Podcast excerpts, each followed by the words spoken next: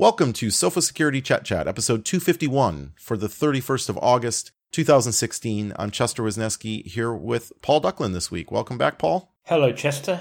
Well, it, has been a, a, busy couple weeks, and uh, I had a, a, holiday, so the chat chat took a, a brief holiday as well. But uh, we, we've we've whittled it down to our favorite stories, and one of the biggest ones this week that I uh, wanted to discuss was this Opera's backend servers being breached course, for people that maybe aren't quite as nerdy as us, um, maybe not even realize Opera is a, an alternative browser, as I think you called it number five, if you're counting the big four. Yes, uh, sort of after IE slash Edge, Chrome slash Chromium, Firefox, even Safari, then comes Opera.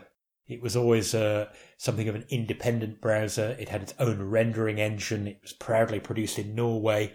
These days it uses the Google fork of WebKit. I think it's called Blink as its engine. And indeed, the Opera company has been sold now to a Chinese consortium.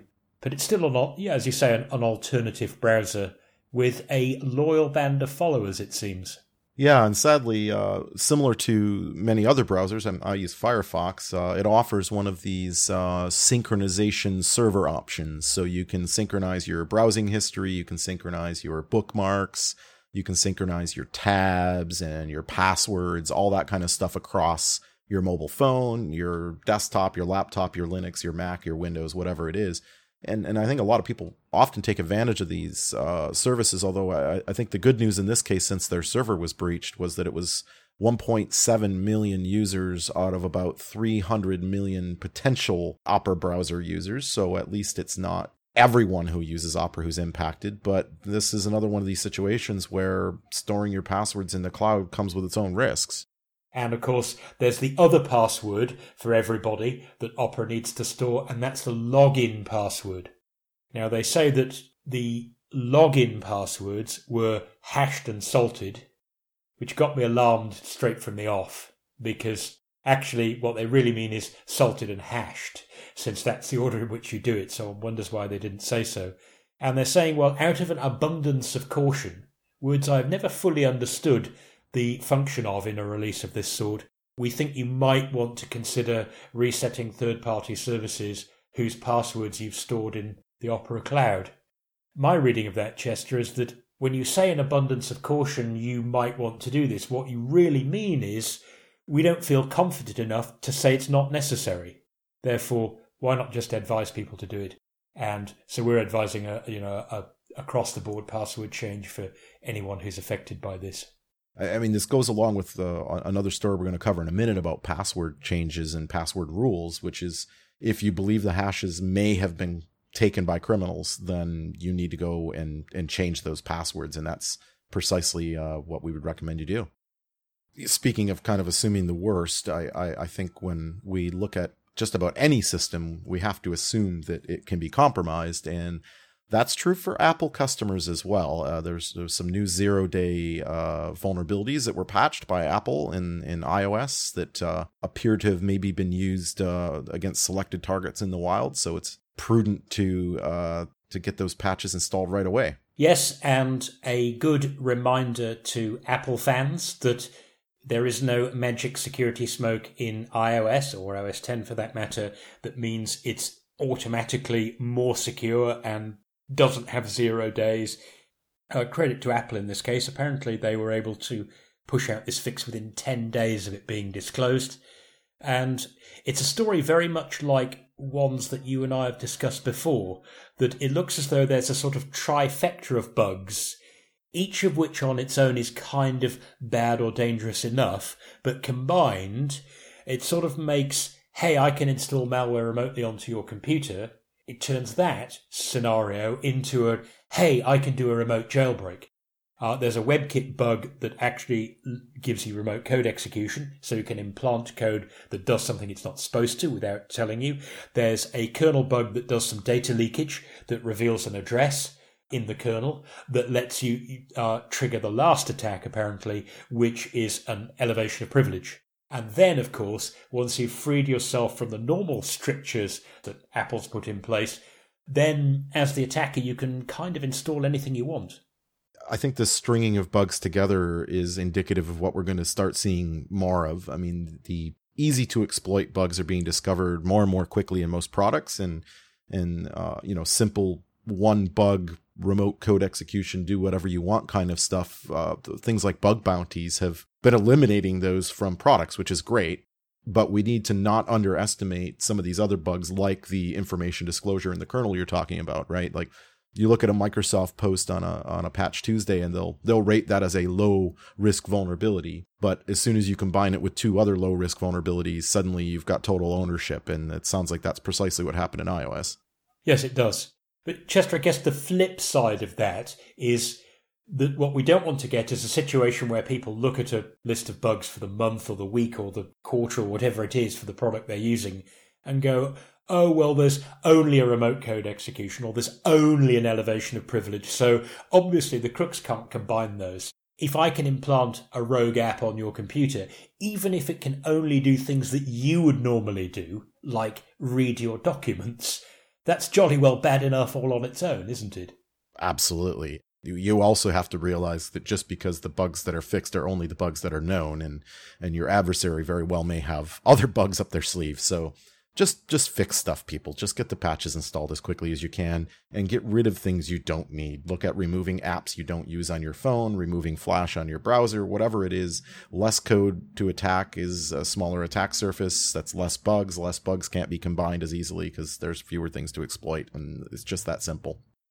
So another controversial topic since uh, apparently apple devices can have bugs uh, while we're on controversy we can talk a little bit about password security. uh, I, I, wrote an article for Naked Security about a talk I went to at PasswordsCon in Las Vegas during the same week as Black Hat and DEF CON, and I uh, thought it was really interesting that NIST is sort of modernizing the government's perspective on what uh, authentication systems within the government should use, and I, I quite I, you know I agreed with a significant proportion of the recommendation that NIST is proposing, and I, I so I wrote a story on it. I thought it was pretty interesting, and there's a few a few things in particular that came out of that that I think grabbed a lot of people's attention. And the first one I'll, I'll bring up is no password expiration. They're basically saying if there's no good reason to change your password, such as your hash is being stolen from Opera, then there's no good reason to change your password, right? Let people choose a long, strong, uh, memorizable password and don't make them change it all the time so that they don't weaken it. That's great, isn't it? It's almost as though they listened to that Techknow you and I did, I think it was three years ago about busting password myths, where we offered that very opinion that we kind of get the reason why you want to have, you don't want people to have passwords that last forever.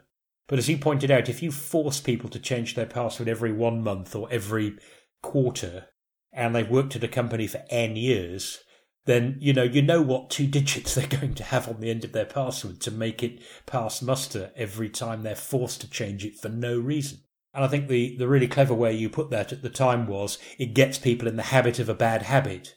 You know, you have to put logic to this as well, which is you need to be carefully monitoring the places where you're storing those passwords so that you are aware if they get stolen.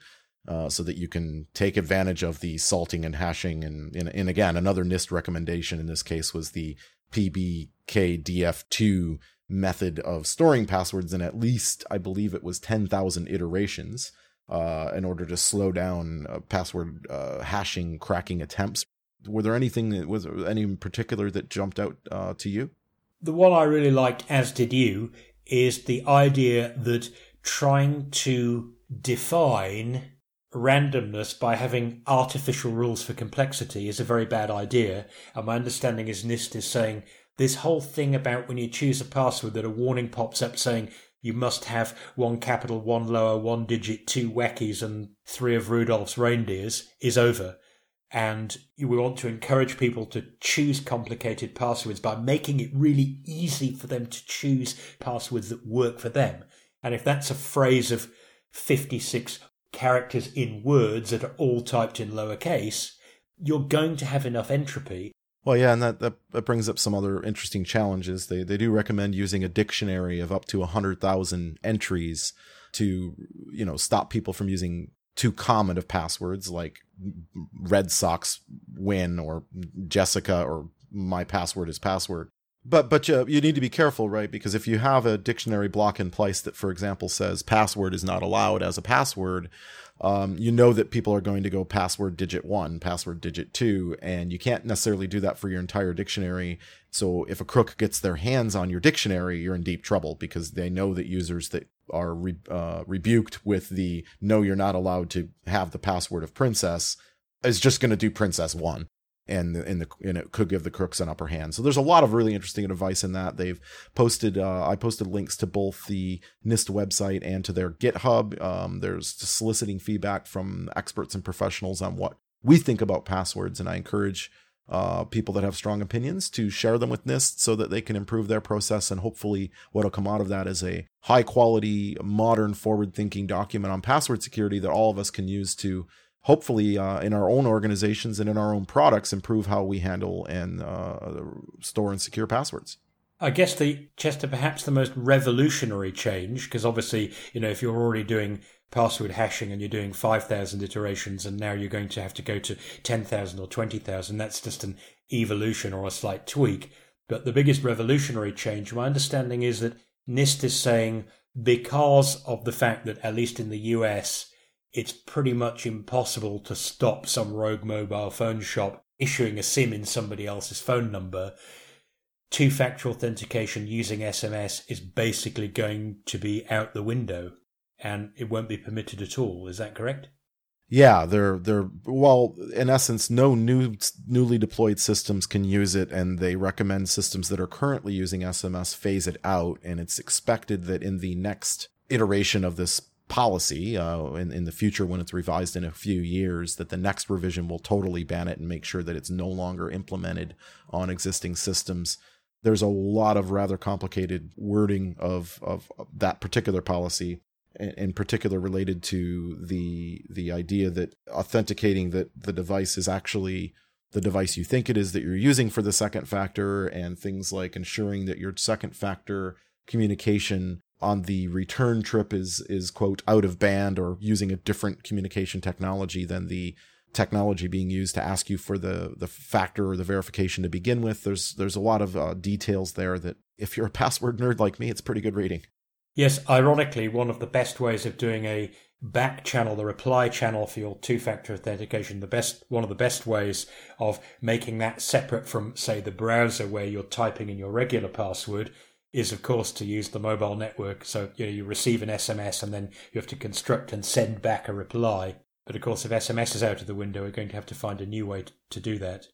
Most authenticator app solutions, your phone just pops up a code, but you go back to exactly the same browser where you just typed in your username and your password and put in the code. So if you're already on a fake site, then you're, you're still giving away the, all the credentials needed for the current transaction, perhaps to an imposter. It'll be interesting to see how that whole out of band second factor reply is going to pan out in the future, particularly if the use of mobile phone text messages is banned. And, and lastly, in many parts of the world, for many of our listeners, people are getting back uh, ready for back to school. Uh, of course, um, many uh, kids here, especially at least in North America, will be returning to school after our Labor Day holiday at the beginning of September and uh, our colleague and the first producer of the Chet Chat, Maria, uh, wrote an article on naked security with some back to school tips, and uh, I, I just really enjoyed the article. I think it's a good thing to review. It's a great time to, whether school's starting or not, to take your children aside and remind them of uh, good cyber hygiene, if you will. And I think my favorite one personally that I've must have said a thousand times uh, is the first one in her article if you wouldn't share it in person, don't post it online. And it's exactly that, right? The internet is the world's largest public place. And think about that before you start typing things in. Uh, did you have any uh, favorites in the list uh, from your side? It's a kind of article that you could show to your own kids. And it sort of explains to them why these things might be a good idea. And you know how it is with kids. Sometimes it's a lot easier to let them hear the bad news or the advice they don't really want to hear from a kind of cool auntie than to have it as a parental imposition. The advice, even though it's aimed at kids, is actually advice that we should all be following. Well, if you go to Naked Security and you search for back to school, you can find that article at the top of the search list. And on that note, I'll conclude Sophos Security Chet Chat 251. Uh, for, for our listeners down in Australia, if you'd like to meet up while I'm down, uh, let me know. I'll be in Brisbane, Gold Coast, Sydney, and Perth uh, over the next couple weeks. And hopefully, I'll be continuing the chat chat from remote. And uh, as always, for all the latest security news, we recommend you go to nakedsecurity.sophos.com. And for the uh, these podcasts, you can get them on iTunes. You can get them on the Google Play podcast store. You can get them on um, TuneIn or almost any other uh, app store out there that has great podcasts. Or you can go over to soundcloud.com slash. And until next time, stay secure.